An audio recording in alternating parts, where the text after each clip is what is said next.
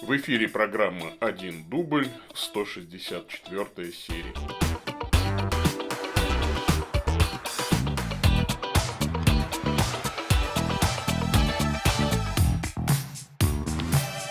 Во имя Отца и Сына и Святого Духа. Аминь.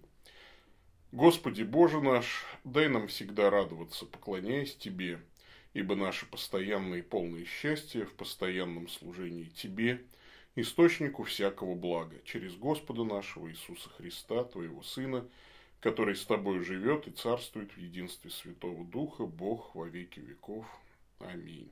Итак, привет, дорогие мои ютуб-зрители, добрый день, дорогие мои подкаста-слушатели, и сегодня, как всегда, с вами я, Павел Бегичев, старокатолический митрополит церковной провинции святого Михаила Архангела, и это 164 серия программы «Один дубль», в которой я отвечаю на вопросы, присланные по адресу вопрос.1.дубль собака gmail.com Э, в первую очередь отвечаю на вопросы, пришедшие на почту, ну а во вторую очередь отвечаю на вопросы, пришедшие в чат Ютуба.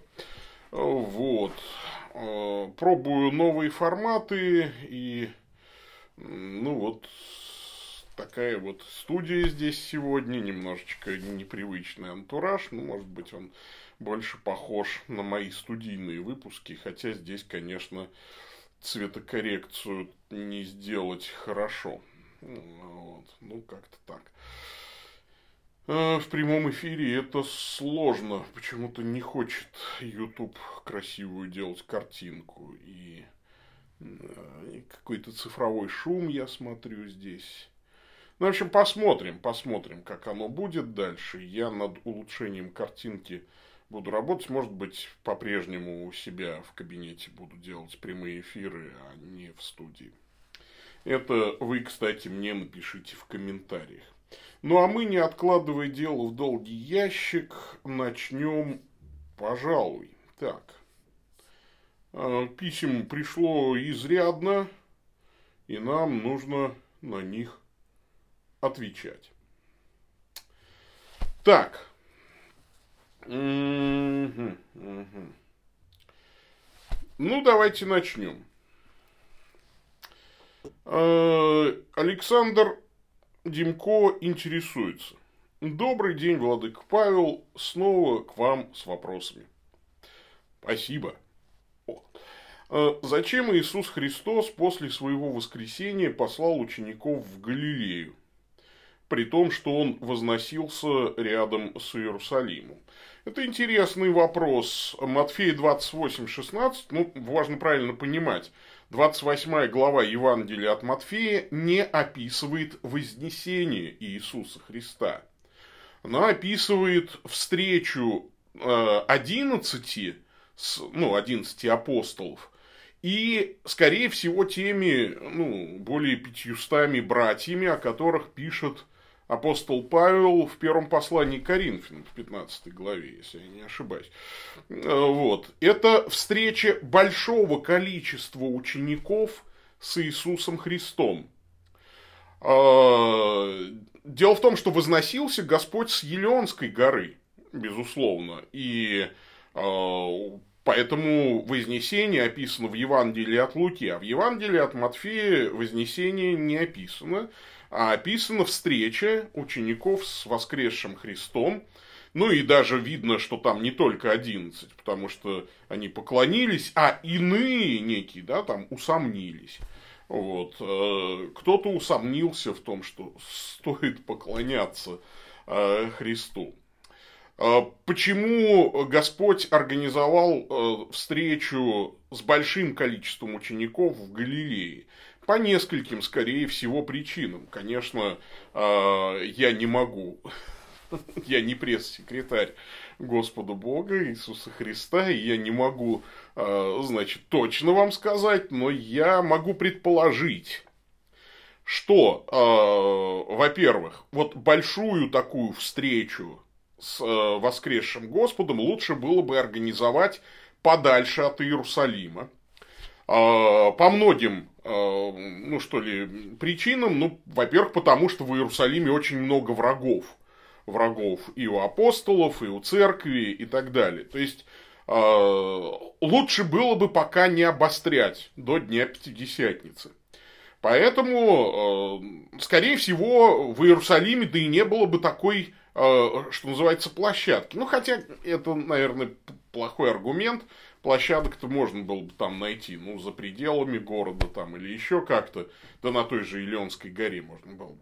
Но э, тут, э, скорее всего, вот из-за того, что подальше от Иерусалима. Но еще один аргумент. Большинство Э, учеников были галилейными, э, и им э, был элементарно ну, ближе идти вот, в, в, в Галилее встретиться, ну, на какой-то горе галилейской, чем э, всей толпой идти в Иерусалим, ну и так далее. Ну, то есть, наверное, вообще ответ здесь такой простой. Им было виднее. Да?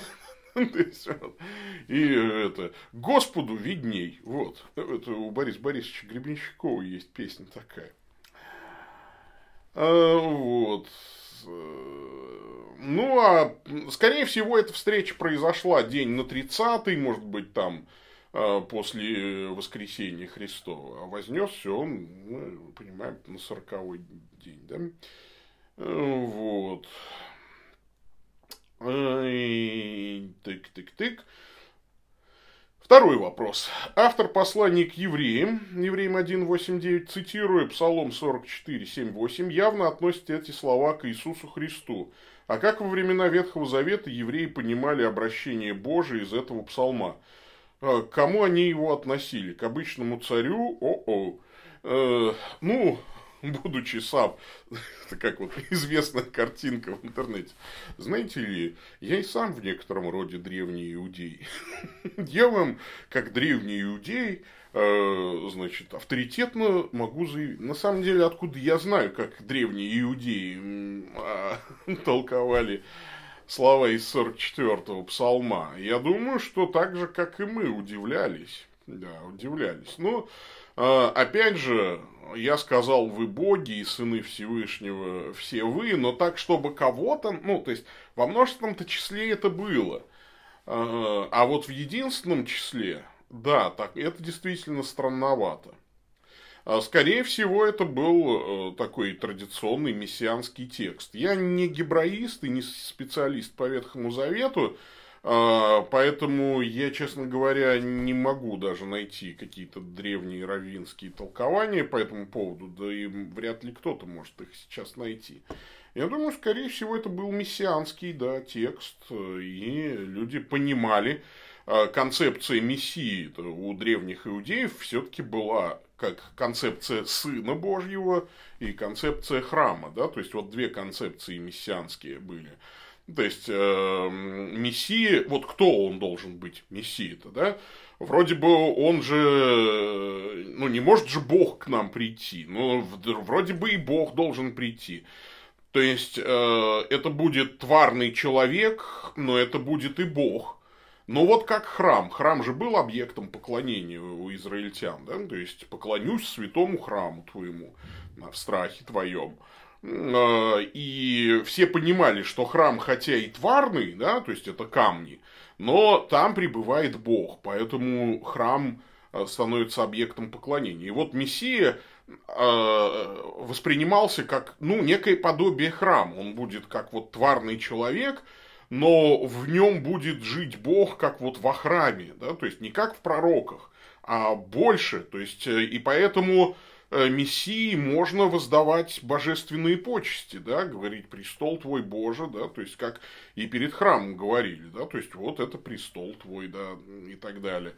Эм, то есть Мессия воспринимался как Божий храм. Ну, собственно, Христос поддерживал эту концепцию, когда он говорил, помните, разрушьте храм сей, и я в три дня воздвигну его. Или когда Иаков на Иерусалимском соборе, э, говоря о воскресении Христа, он же приводит э, как цитату псалом, э, как и у пророков написаны, ой, не псалом, а, по-моему, да, забыл, кого из пророков он цитирует, «Восстановлю скинию Давида упадшую».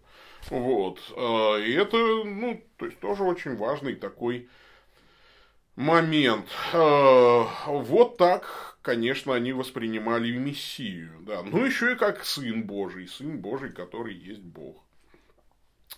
Ну, вот. Ну, и, а вот этому есть уже даже подтверждение в кумранских рукописях.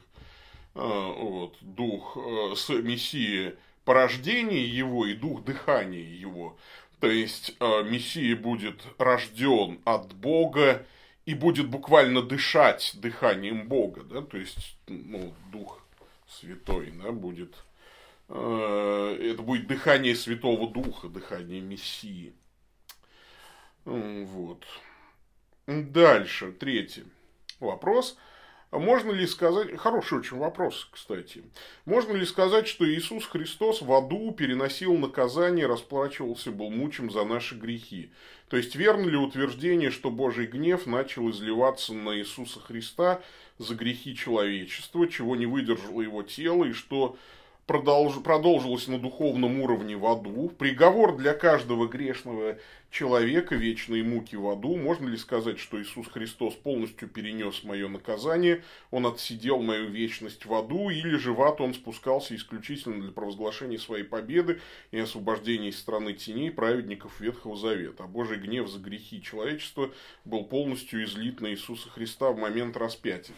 Вот, знаете, изливание Божьего гнева на Сына Божьего, это больше такая, конечно, протестантская концепция – Дело в том, что я вот э, как-то ищу эти слова в Писании и что-то не нахожу. Вот. То, что Христос перенес наше наказание, наказание мира нашего было на нем, да, это было. Ранами его мы исцелились. Господу э, угодно было поразить его, да, он мучим за беззаконие наши, э, вот, и за грехи наши за, значит, за прегрешение народа моего претерпел казнь. Но вот э, найти, чтобы Бог гневался на сына, э, вот такой концепции мы в Писании, пожалуй, не найдем. Э, и это очень важно понимать. И опять же, э, ну как, все уже есть у Иоанна Дамаскина. Что я ерундой занимаюсь? А сейчас мы откроем точное изложение православной веры – а, ну, у меня точно есть в телефоне. Точное изложение православной веры святого Иоанна Дамаскина только что-то долго загружается. А, ну так вот, по всем вопросам читайте святого Иоанна Дамаскина. Э, видимо, а, вот уже подгрузилось. Э, ну, там должно быть Э, все написано э, по таким вопросам. Конечно, в аду Христос не страдал, это точно. Я вам даже сразу без заглядывания в текст святого Иоанна Дамаскина могу сказать нет на всех вот иконах, не зря, а иконы это выражение богословия православного, Христос в ад спускается как победитель. Схождение Христа в ад с развивающимися одеждами, с поломанными воротами. То есть он уже как победитель там. Конечно, Господь Бог, поскольку божественная и человеческая природы не разделялись даже во время страданий и смерти, то есть божественная природа была как с телом Христовым после смерти, так и с душой его человеческой, да, и э, в этом смысле э, Христос э, претерпел, да, по усвоению, вот, э, значит, претерпел эти муки и претерпел смерть на кресте, об этом э, мы говорили довольно много в э, ортодоксии онлайн, говорили э, ну, просто не, невероятно много. Так, сейчас, вот, о сошествии в ад, 73 глава, ну или, э, вот, если от начала нумеровать. Обожествленная душа сходит в ад для того, чтобы, подобно тому, как для находящихся на земле, э, воссияло солнце правды, Таким же образом и для находившихся под землей, пребывавших во тьме и сене смертной, воссиял свет, для того, чтобы, подобно тому, как находившимся на земле Господь проповедовал мир, плененным отпущение и слепым прозрение, и для уверовавших сделался виновником вечного спасения, а для неуверовавших обличением неверия, таким же образом проповедовал и находившимся в аду. Да, о имени Иисусе всяко колено преклонится небесных и земных и преисподних. Ну, тут ссылки на 1 Петра 3.19, филиппийцам 2.10. И таким образом, разрешив тех, которые от веков были связаны, он возвратился назад от смерти к жизни, проложив для нас путь к воскресению. Вот вам, пожалуйста, точное изложение православной веры э, святого Иоанна Дамаскина. А, э, нет, конечно, он не страдал. Он пострадал плотью на кресте. Бог пострадал плотью, да, то есть вот э, э, человеческой природой, пострадал на кресте и тем самым искупил нас. Так, с этим письмом все. С этим письмом все. Э, вот, значит, Иуда Славный Здравствуйте, отец Павел. Фейспалм просто, конечно, капец. Э, я не знаю, сколько нужно вообще говорить об этом. А не могли бы вы высказать свое мнение по поводу Квинки Соло? Э, пять основных принципов протестантизма, изрядно о тезисе Соло Скриптора поподробнее. Хотелось бы услышать ортодоксальную точку зрения, мир вам. ПС. Ответ будет на стриме вот если человек пишет по адресу вопрос точка дубль, то, разумеется, ответ будет в передаче один дубль, естественно, на стриме. Значит, что сказать про пять сол реформации?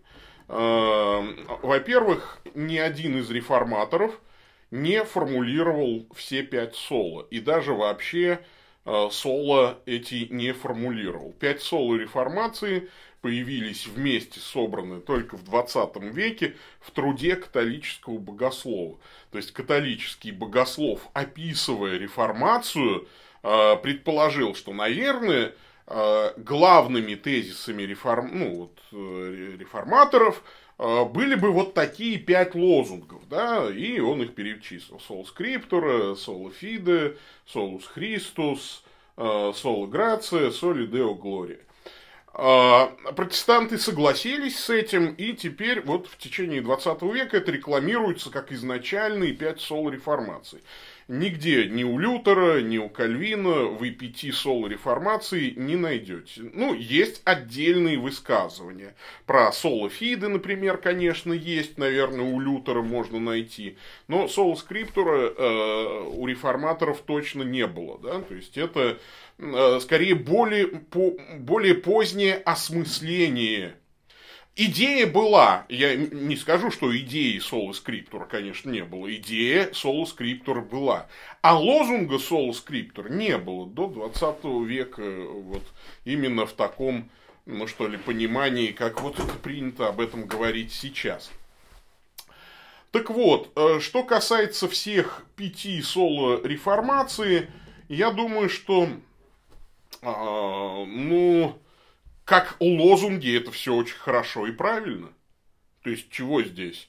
А, а, но смотря, опять же, смотря какой протестант это произносит, потому что протестанты пять сол реформации толкуют очень-очень по-разному.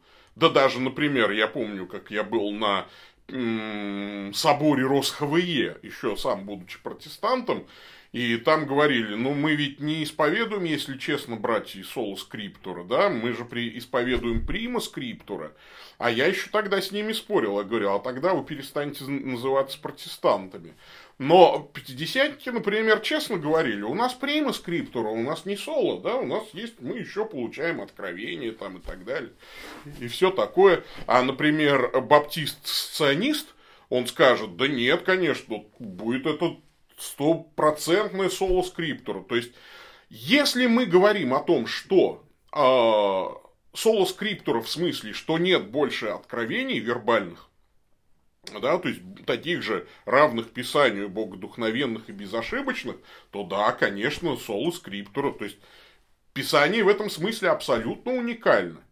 Если мы говорим о том, влияют ли на наше богословие какие-то другие тексты, то, конечно, нет, не соло скриптуры, ни, ни у одного баптиста нет соло скриптуры последовательной, потому что на его понимание Писания влияет его богословие. И э, вот непоследовательность в толковании э, текстов, да, то есть там, э, ну, то есть когда то есть есть богословие, нет присуществления, не бывает присуществления. Поэтому шестую главу Евангелия от Иоанна мы толкуем так, чтобы там не было истинных, чтобы в причастии не было истинных тела и крови Иисуса Христа. То есть наше, ну там, баптистское богословие накладывает отпечаток на наше толкование. Никак там этого нельзя увидеть.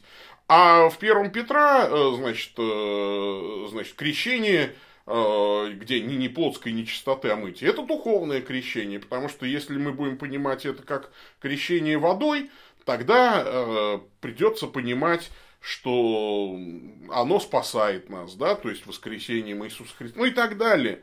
И, а кто-то скажет, нет, я с этим не согласен. И э, вообще, ведь нас-то как бы разъединяет конфликт интерпретаций, а не писания, да, как такового. Писание э, почитается во всех христианских конфессиях. Просто, э, скажем так, я-то в свое время сделал выбор в пользу святоотеческого толкования Писания. То есть мне важно, как это Писание понимали апостолы и их ученики ближайшие, чем то, как Вася Пупкин в 20 веке, пусть даже хорошо изучивший греческий и еврейский язык, чем вот как он понимает Писание. Мне потому что я в роли Васи Пупкина и сам могу выступать. То есть, э, и, и сам там толкую Писание и так далее, много лет там толковал э, и наделал ошибок в, в результате этого. Но есть соборный разум церкви, и я готов подчиниться ему, да, потому что Христос создал церковь и ее сделал столпом и утверждением истины, хранительницей истины. Поэтому я подчиняюсь Э, пониманию Писания э, церковному. Вот и, и все. А что касается непоследовательностей в этих соло, да, ну это вот про сол скриптура вы попросили особым образом рассказать, вот поэтому и говорю. Э, соло грация, да, то есть только благодатью и только через веру. Что это имеется в виду? Имеется в виду, что никакими заслугами человеческими спастись невозможно. Веруют ли в это исторические церкви? Конечно, да. Когда ты возрождаешься в крещении, ты спасаешься, да, то есть без каких-либо заслуг. Ты не можешь сказать, я рождаюсь свыше и спасаюсь, становлюсь чадом Божьим, потому что я много постился, вообще я замечательный человек. Нет, только благодатью. Но что касается сохранения твоего спасения, ни один баптист не скажет, что, знаете, я вот э, крестился Еси, просветился Еси, родился свыше Еси, и теперь буду жить как хочу, а благодать Божия меня и так спасет, независимо от того, как я буду жить. Буду блудить, пить, курить, в церковь ходить не буду, я уже спасен, э, буду петь «О, благодать спасен тобой». Только вот каждый день буду по 20 раз петь этот гимн и, и исповедовать спасение только благодатью. Любой протестант нормальный скажет, извини, парень, что-то не так с тобой, потому что по насто... ну, настоящий христианин так жить не будет. Он должен бороться с грехами. А если ты не будешь бороться с грехами, то ты не спасен. А? Ну, то есть ты не искренне уверовал. Ну и все, и здесь мы тоже сохраним, э, значит, скажем, ну, значит, дела-то нужны для спасения нужны. Ну, в каком смысле? Ну, в том смысле, что ты делами подтверждаешь веру, а иначе вера твоя мертва, мертва. Ну, а что тогда? О, о чем мы еще говорим-то? Вот и все. То есть, как лозунги, это хорошо. Но у любого лозунга есть обратная сторона. То есть, вот. И поэтому здесь э, мы все понимаем, что эти лозунги красивые, и в интенции своей правильные, на практике они э, работают всегда с кучей оговорок. С кучей оговорок. Соли Део Глория, да, то есть вот э, только Богу слава. Ну понятно, что вот божественные почести мы никому, кроме Бога, не можем воздать. Но извините, я, будучи там протестантом, побывал на стольких там веч- вечерах памяти. Вот был вечер памяти Юрия Сергеевича Грачева. А Юрий Сер... очень уважаемый мной вот человек, я его не застал. Я родился в год его смерти, в 74 году, по-моему, он умер. Я могу ошибаться. Я помню, когда я родился, да, в 74 Ну вот, я его не застал, но я читал «Выродовой бездни», я знаю, знаком с его потомками, с его родственниками, по их рассказам, я знаю, что это был замечательный, преданный Богу человек, баптист.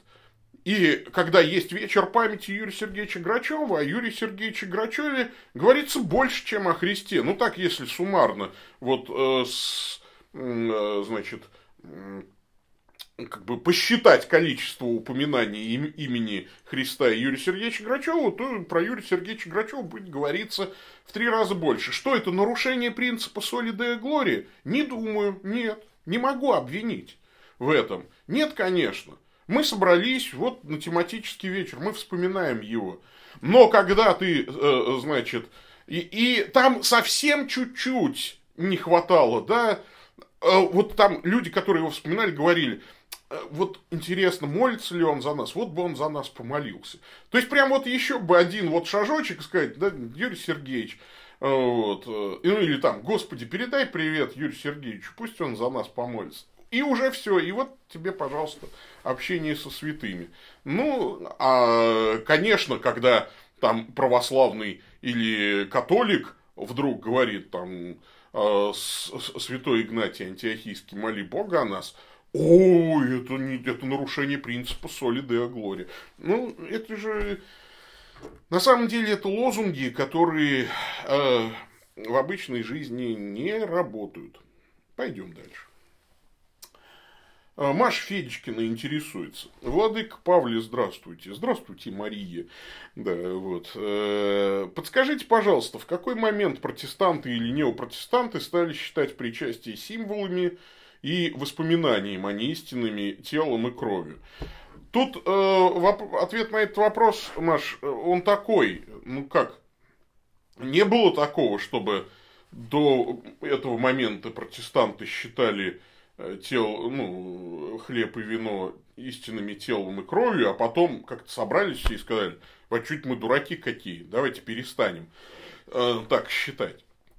Нет, конечно. Поэтому, например, лютеране никогда не перестали. Лютеране так и считают, что это истинное тело и истинная кровь Господа Иисуса Христа. Но только единственное, что Лютер говорил, ну, наверное, это все-таки воссуществление, а не пресуществление.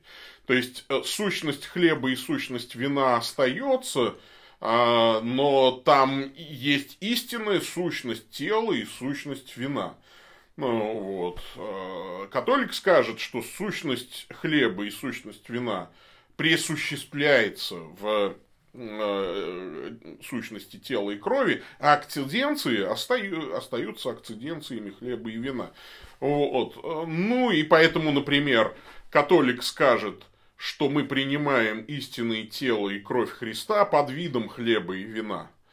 А, например, лютеранин скажет, мы принимаем истинную тело и истинную кровь Христа вместе с хлебом и вином. Но уже, скажем так, даже это не второе поколение реформаторов, они же были современниками. Но, например, Цвингли, э, Цвингли да, и цвинглиане, вот швейцарская там реформация, а позже и кальвинисты, да, соответственно, они уже говорили, нет, это чистое олицетворение. То есть хлеб и вино знаменуют тело и кровь. То есть это такие знаки, знамения для нас. Да? Там нет сущностно никак ни тела, ни крови. Это все сущностно хлеб и вино. Мы едим э, хлеб и пьем вино.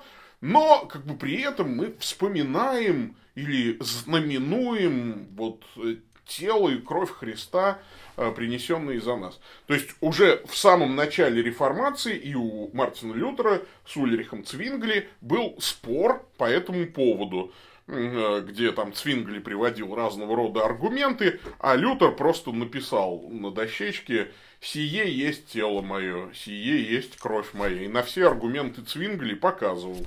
И э, речь-то шла о том, чтобы реформаторам объединиться, а Лютер сказал «Нет, по этому самому главному, по всем вопросам сошлись, там, по-моему, было 15 пунктов, а, по 14 сошлись, вот по 15-му не сошлись с Вингли. И Лютер сказал, нет, мы не подпишем с вами, вы не христиане для нас. Сказал Лютер Цвингли, цвинглианам, реформатам, вы не христиане, если вы не едите тело и не пьете крови Христовой. Отказался, Лютер был горяч.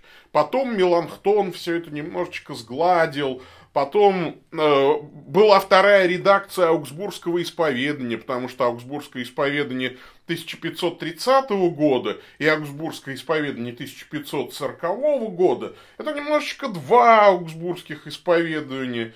И э, потому что силы-то были неравны, надо было воевать, э, и поэтому нужно было все-таки мириться протестантам да, друг с другом, поэтому а Лютер уже и, значит, и умер в скорости.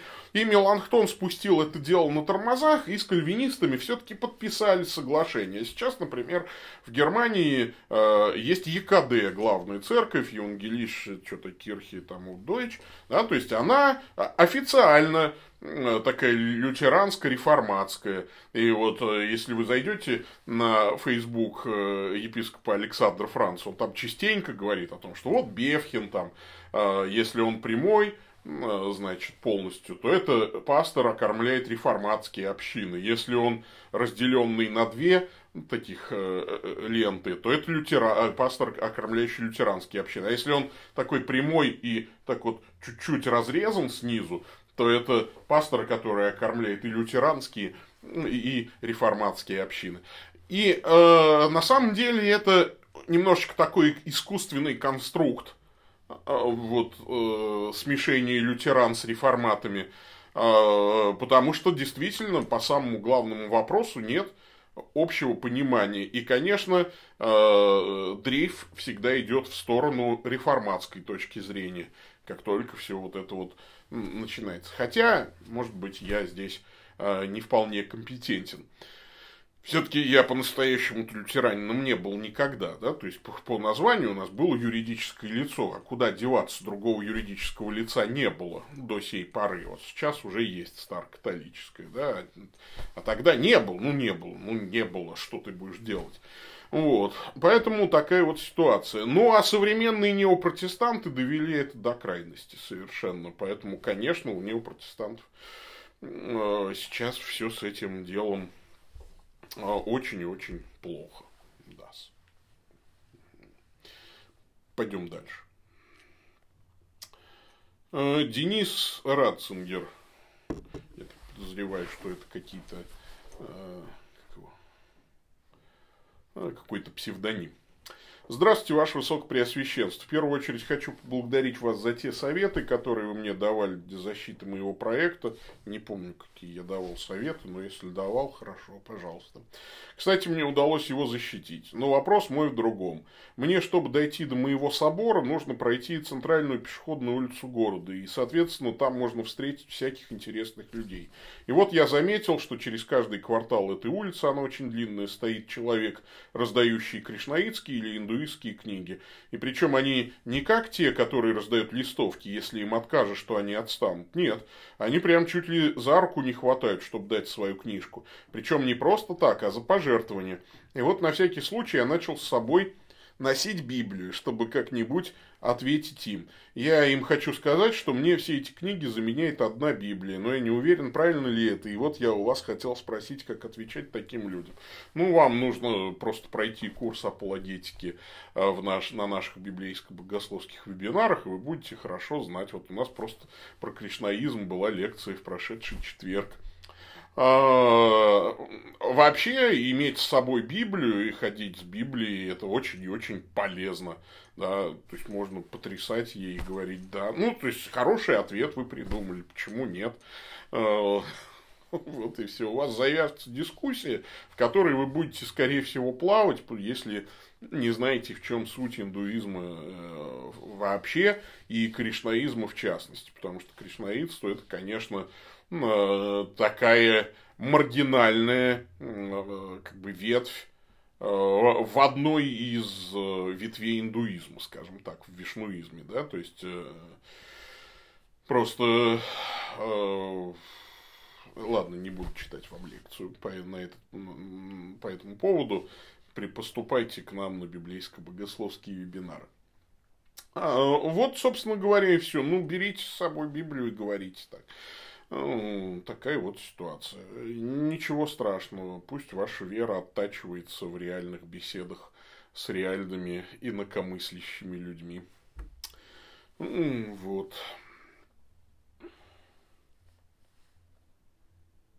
Ну, а что отвечать? Ну, как я могу спрогнозировать? Там же нет запрограммированных ответов. Должны хорошо знать христианство. Э, хорошо знать истину. Вот избитый очень пример, да, но кассиров, настоящих кассиров, не учат, э, как бы не заставляют изучать все возможные подделки.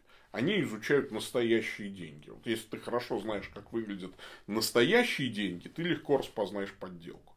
Ну, вот если ты хорошо знаешь истину, э, Библию, христианство, ты легко распознаешь лжеучение и будешь знать, как отвечать каждому. Пойдем дальше. Алексей Мочалов интересуется. Э, доброго времени суток, Владык. В последнее время смотрел мессы вашего прихода, заметил такую интересную деталь. Почему-то пропало общее пение.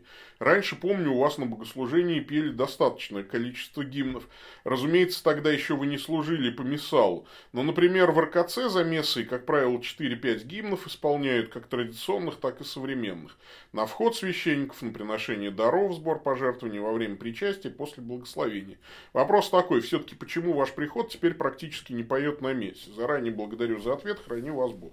Ну, Алексей, вы недостаточно хорошо за нами следили. Дело в том, что у нас две, два гимна общего пения были уже и в те времена, когда мы служили по Миссалу. Во время э, сбор пожертвований, перенесения даров и во время, значит, помазания елеем и сбора записок. Но мы убрали помазание елеем, потому что это как бы тянулось за нами из нашего неопротестантского бэкграунда, когда мы молились за больных э, с помазанием елеем. Но есть таинство соборования, и оно все-таки проводится немножечко иначе. И поэтому я принял решение, что мы больше так не будем делать. Если уж мы проводим таинство соборования, то давайте его проводить нормально, с частной исповедью перед этим таинством и так далее. Ну, или если... Э, есть, конечно, возможность соборовать на мессе, но если кому-то требуется, э, значит, помазание святым елеем, Э, больных да, на мессе, тогда об этом просят заранее, договариваются, и мы помажем и на мессе, если больного принесут или приведут на мессу там, и так далее. Они позовут домой, например, меня как священника или отца Георгия э, в данном случае. Но, то есть, мы решили в этом вопросе навести порядок, поэтому необходимость в одной песне отпала физически. А, значит, э, необходимость во второй песне осталась. Очень длинная пауза после э, проповеди, после молитвы верных. Да, то есть, вот после проповеди идет чтение символа веры, потом молитва верных, и во время сбора пожертвований и приготовления, э, значит, на алтаре святых даров висит действительно очень большая пауза. Там и кадила разжигают, там и э, собирают, там и акалит раскладывает на алтаре принадлежности. Большая пауза. До трех минут четырех она длится. И вот здесь общее пение нужно, но мы его перестали делать в момент пандемии. В момент пандемии э, вышло указание э, по возможности, насколько это возможно, сократить количество общего пения. Это было одно из э, пожеланий Роспотребнадзора. Э, вот. Потому что во время пения, когда все поют, ну, активнее происходит э, выброс этих всяких внутренних жидкостей. Вот. И поэтому, кстати, во многих церквах прям целый хор заболевает, потому что стоят рядом и поют. Вот, э, с этой точки зрения мы свели к минимуму. У нас и так-то фонограмма звучит. У нас люди вообще очень плохо поют. Ну, в смысле, не в том смысле, что они плохие певцы, а в том смысле, что они не любят петь. Я не знаю, с чем это связано, но я же стою лицом к общине и слышу. Я слышу, что поет там моя жена, э, поет, э, значит, дочь моя старшая, э, Настя, если есть Серега Петров, Серега Петров поет басом, как правило, на октаву ниже. Э, ну, ему так удобнее в такой тесситуре. Ну, и он еще музыкант, поэтому он поет. А остальные не поют. Даже отец Георгий, он так поет э, тихонько. Ну, так вот так. Значит, рядышком со мной. Ну, и, ну, не поют, ну, не поют. То есть, у нас звучит фонограмма в основном, да, то есть, к фонограмме легко присоединиться. Поэтому, кстати, но тут какая ситуация? Я думал, что пауза это все-таки нехорошо, и я подумал, что а давайте внесем, может быть, элемент восточной литургии. Дело в том, что в восточной литургии в этот момент э, поется херувимская песня. Херувимская песня как раз длится, ну, в зависимости от чего. Я вот теперь не могу вы, выбрать. Хочется, конечно, Бортнянского включить. Мне из всех херувимских песней, конечно, больше всего Бортнянский нравится, потому что там серьезный контраст. Там есть вот э, первая часть Иже Херувим и тайнообразующая, и вот вторая часть «Яко до царя всех подымем, подымем», а ангельскими невидимо, дореносимы чинами. Вот э, там у Бортнянского-то это прям музыкально очень хорошо этот контраст отражен, а в остальных э, иногда просто на одну мелодию даже поется, что, на мой взгляд, конечно, какая-то. А с другой стороны, нет хорошей записи Бортнянского. А будет ли банить нас YouTube? Вот я не знаю еще. В общем, я пока ищу хорошую херувимскую песню, запись херувимской песни, чтобы ее, ну, записью тоже пустить, чтобы не вот прям все пели, но чтобы не было паузы.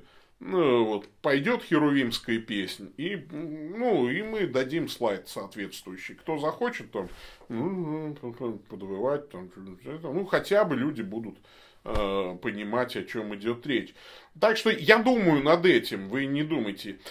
Второй вопрос. Я чего-то прям не знаю. Мне, э, мне прям, ну вот, хотите верьте, хотите нет. Вот началась пандемия, мы же убрали все гимны, и я вдруг понял, как же хорошо, как же все-таки наши вот протестантские все эти песни из сборника, как же они все-таки не ложатся на литургию. А, вот убрали их и стало хорошо. А взять какие-то католические песни под орган их записать, наверное, надо, да. То есть надо ну, а вот эти вот более современные песни надо, наверное, на другие мероприятия. Ну, типа какие-нибудь там вечера поклонений или лекции Дивина, когда молодежь бы собиралась. Ну, вот там их петь.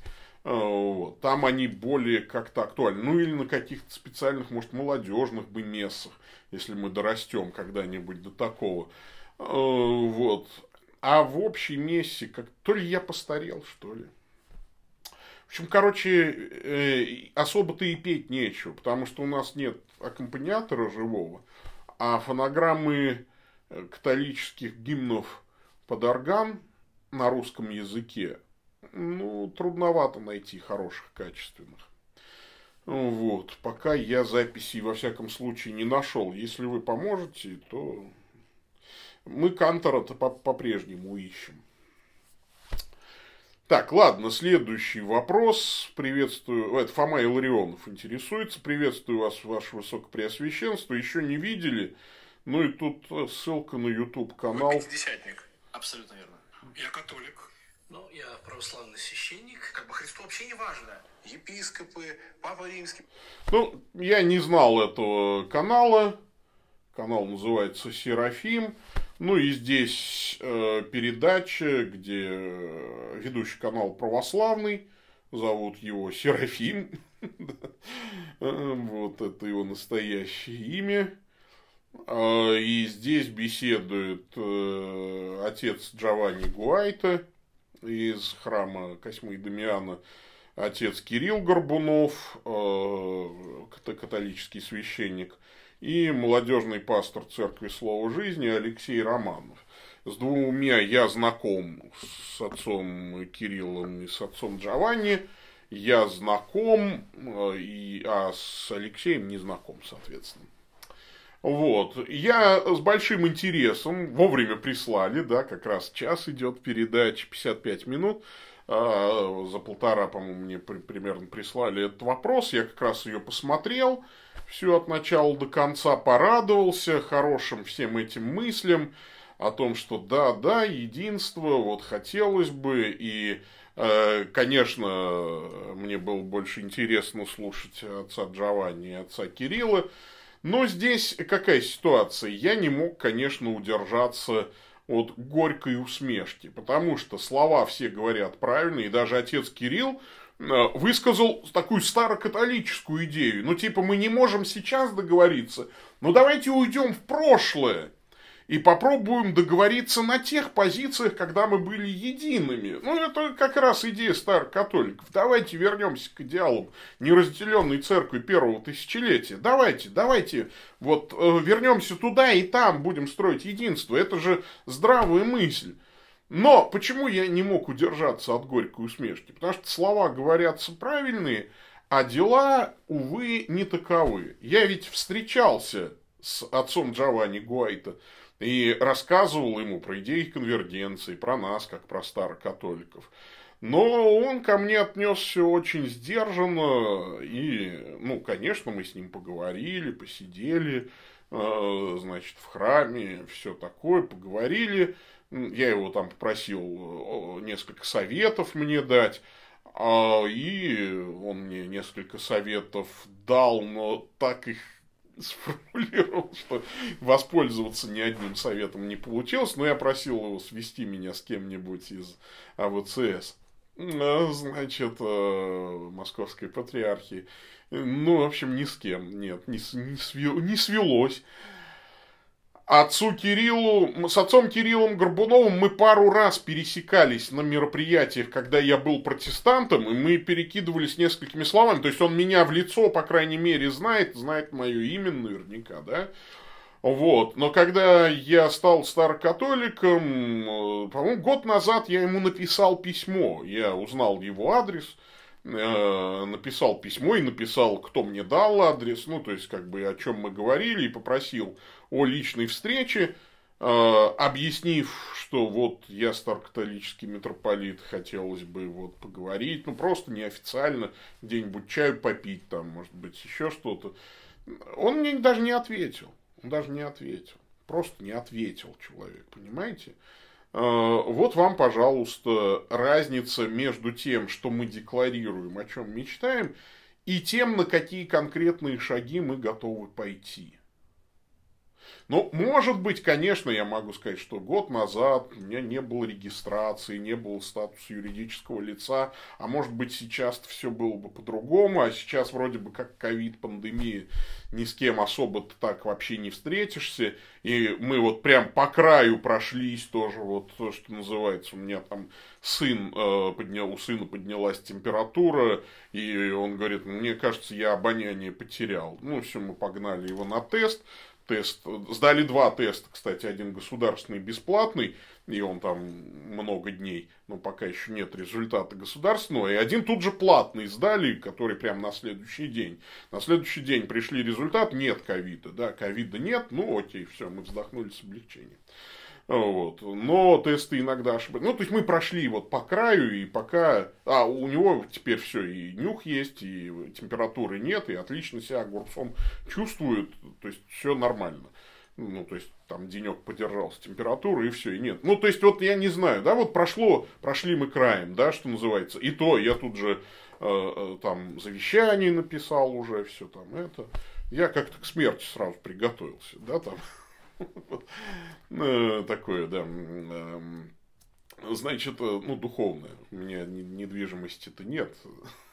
Значит, как бы материальных ценностей я никому ничего не оставлю, ну, разве что микрофон и iPad вот этот, да. Ну, там как-нибудь дети поделят с женой, да, если я вдруг что умру. Ну, а там, ну, то есть я понимаю, что все сейчас, вообще сейчас никто встречаться не будет. Вообще просто вот никто не будет. До Нового года уже... И сейчас случай такой, когда уже в ноябре люди говорят, давай после Нового года, кто выживет, тот и встретится, да, там. А еще весной у нас, э, скорее всего, ждет третья волна.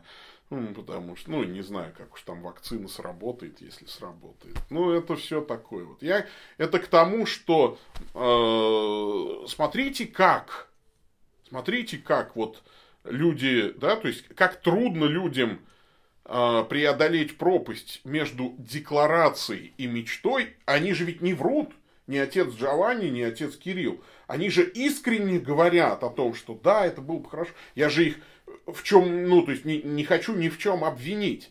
Но как трудно сделать все, вот какой-то конкретный шаг, даже неофициальный. Я ни с кем там не фотографировался, ничего не, там, не выкладывал, там, ничего. А вот даже неофициально встретиться и поговорить, они боятся. Боже мой, как они боятся? Это же видно, это же видно. Видно, как боялся, как, какие слова подбирал э, отец Джованни. Видно, как он прям вот, как ему это вот прям вот читал с глаз, ну за что это мне приперся какой-то толстый митрополит, самозванец, кто это вообще, зачем? Э, вот. А отец Кирилл вообще сделал вид, что мы не знакомы. Не ответил на мое письмо. Ну, что ты будешь делать? Ну, ну, такая вот вещь. Э, вот. Э, следующий вопрос. Вы дипломат?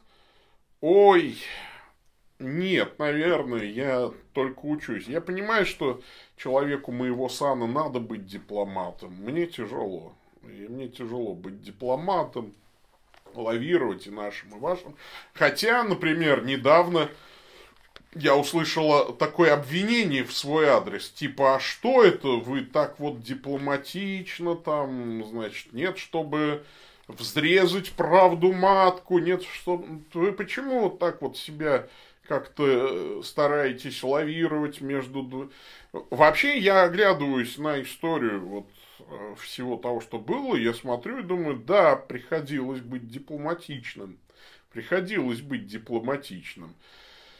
А, но по складу, конечно, дипломатичность, наверное, все-таки, скажем так, мягко, не главный мой талант. Ой, простите, что-то аж нос заложило. Вот. Святая вода, что это для вас? Значит, смотрите, святая вода для меня тоже, что для всех исторических церквей. А, это вода, над которой совершена молитва церкви, которая, соответственно, ну, может быть, ну, молитва церкви, ой, говорю, ну, в данном случае молитва священнослужителя, да, священника или епископа. И, соответственно, эта вода теперь посвящена Богу. Следовательно, она может быть проводником Божьей благодати. Существует несколько обрядов в церкви а, окропление святой водой, да, там, в память о крещении, э, ну и так далее, там освящение предметов. В общем, да, это вода как любой, ну, как такой материальный носитель Божьей благодати я не выдвигаю к святой воде обязательных требований нетленности, ну, в том, чтобы она не портилась, да, потому что некоторые, потому что она, конечно, может портиться. Ну, вот, э, бывает так, что даже святая вода, над которой была прочитана молитва, портится. Это так же, как мощи. Вот требования к мощам святых, к останкам святым, требования нетления, это ведь позднее требование. Э, раньше, если были останки мучеников, ну, как правило, кости, да, то есть они вот все остальное их могло истлеть, но кости все равно почитаются святыми, да, реликвиями. Вот, э, поэтому к воде я не предъявляю непременно требования чудесных свойств каких-нибудь, да, но то, что э, вода как материя несет энергии Божьей благодати, да, я в это веру, безусловно. Вот. Кончились вопросы, которые здесь пришли в письмах. Ну что, открываем чат.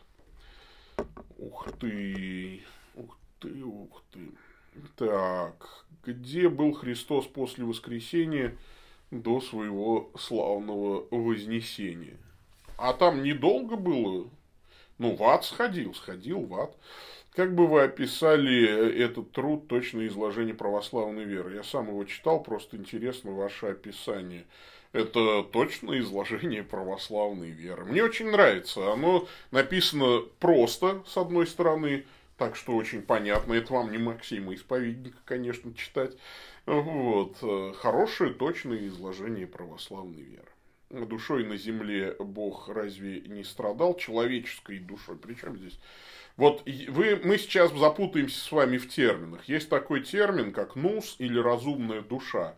То есть, все то, что Христос воспринял, да, как э, человеческую нашу природу, ну вот кроме ипостаси, да, у него не было человеческой ипостаси, но вся целиком э, природа человеческая с разумной душой, вот ею он пострадал на кресте. Да, то есть, вот, человечеством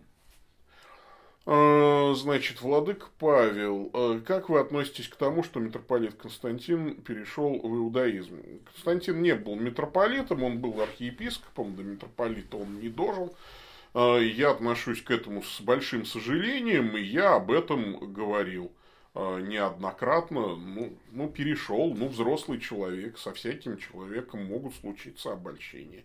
Я оплакиваю этот его поступок, и э, ни в коей мере не, не могу сказать. Но я сразу просил, как только это стало известно, я сразу привел э, в одну из своих передач э, в пример святого Виталия. Вот. А, потому что, помните же святого Виталия, да? Не судите пока никак. Давайте подождем, когда придет Христос и осветит э, э, все тайные помышления. Ну, знаете же житие святого Виталия?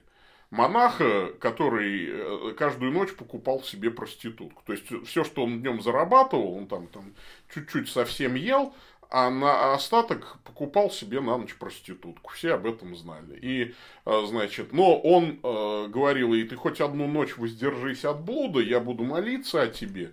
Ну, и с некоторыми там беседовал и так далее. И у меня только одна просьба. Сохрани в тайне то, что между нами тут вот ничего не было. Просто ничего не говори. И, то есть, а для всех людей он был пропащий монах, прелюбодей. То есть, каждую ночь с новой проституткой. Вот. И только когда он умер, все это открылось. То есть, э, эти проститутки перестали быть связанными вот своим обещанием, а многие из них оставили свой развратный путь, стали христианками, некоторые даже стали монахинями. Вот. И, но, но, для всех, но пока он был жив, для всех он выглядел совершенно погибшим, пропащим человеком. И вот здесь я прошу вас, давайте, пометуя о житии святого Виталия Александрийского, да, по-моему, в Александрии это дело было, я могу путать. Вот. А, давайте э, подождем, подождем. Хотя, конечно, ну, если уж это ничего хорошего. Кстати, хорошие песни, э, не знаю такую песню, Владыка Павел, приветствую. Какой вариант ветхозаветного канона вы признаете, католический или православный? Э, не бывает католического или православного канона Ветхого Завета. Э, бывает иудейский и, э, скажем так, да, канон Ветхого Завета. Это 39 наших книг. Да, то есть, вот. И бывает, ну, такой, скажем, ну, условно назовем его христианский, да, из э, по Септуагинте, что называется.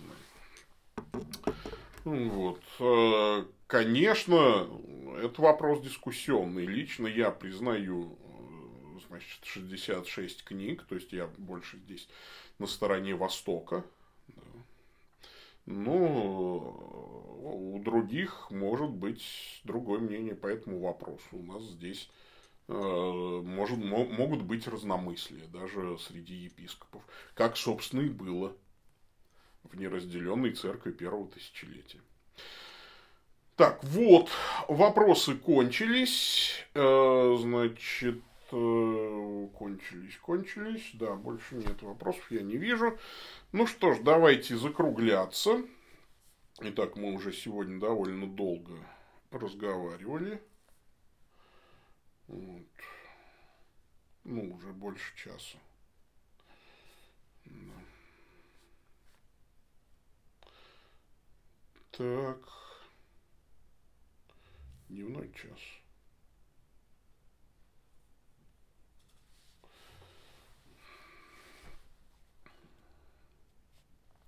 Во имя Отца и Сына и Святого Духа. Аминь. Боже Господи, виноградника и жатвы, всякому Ты даешь его работу и справедливо вознаграждаешь. Дай нам терпеливо нести бремя этого дня и без ропота принимать Твою волю через Христа Господа нашего. Аминь. Аминь. Люблю вас всех. Обнимаю. Господь с вами. Да благословит вас всемогущий Бог, Отец, Сын и Дух Святой. Идите в мире. Все, пока-пока.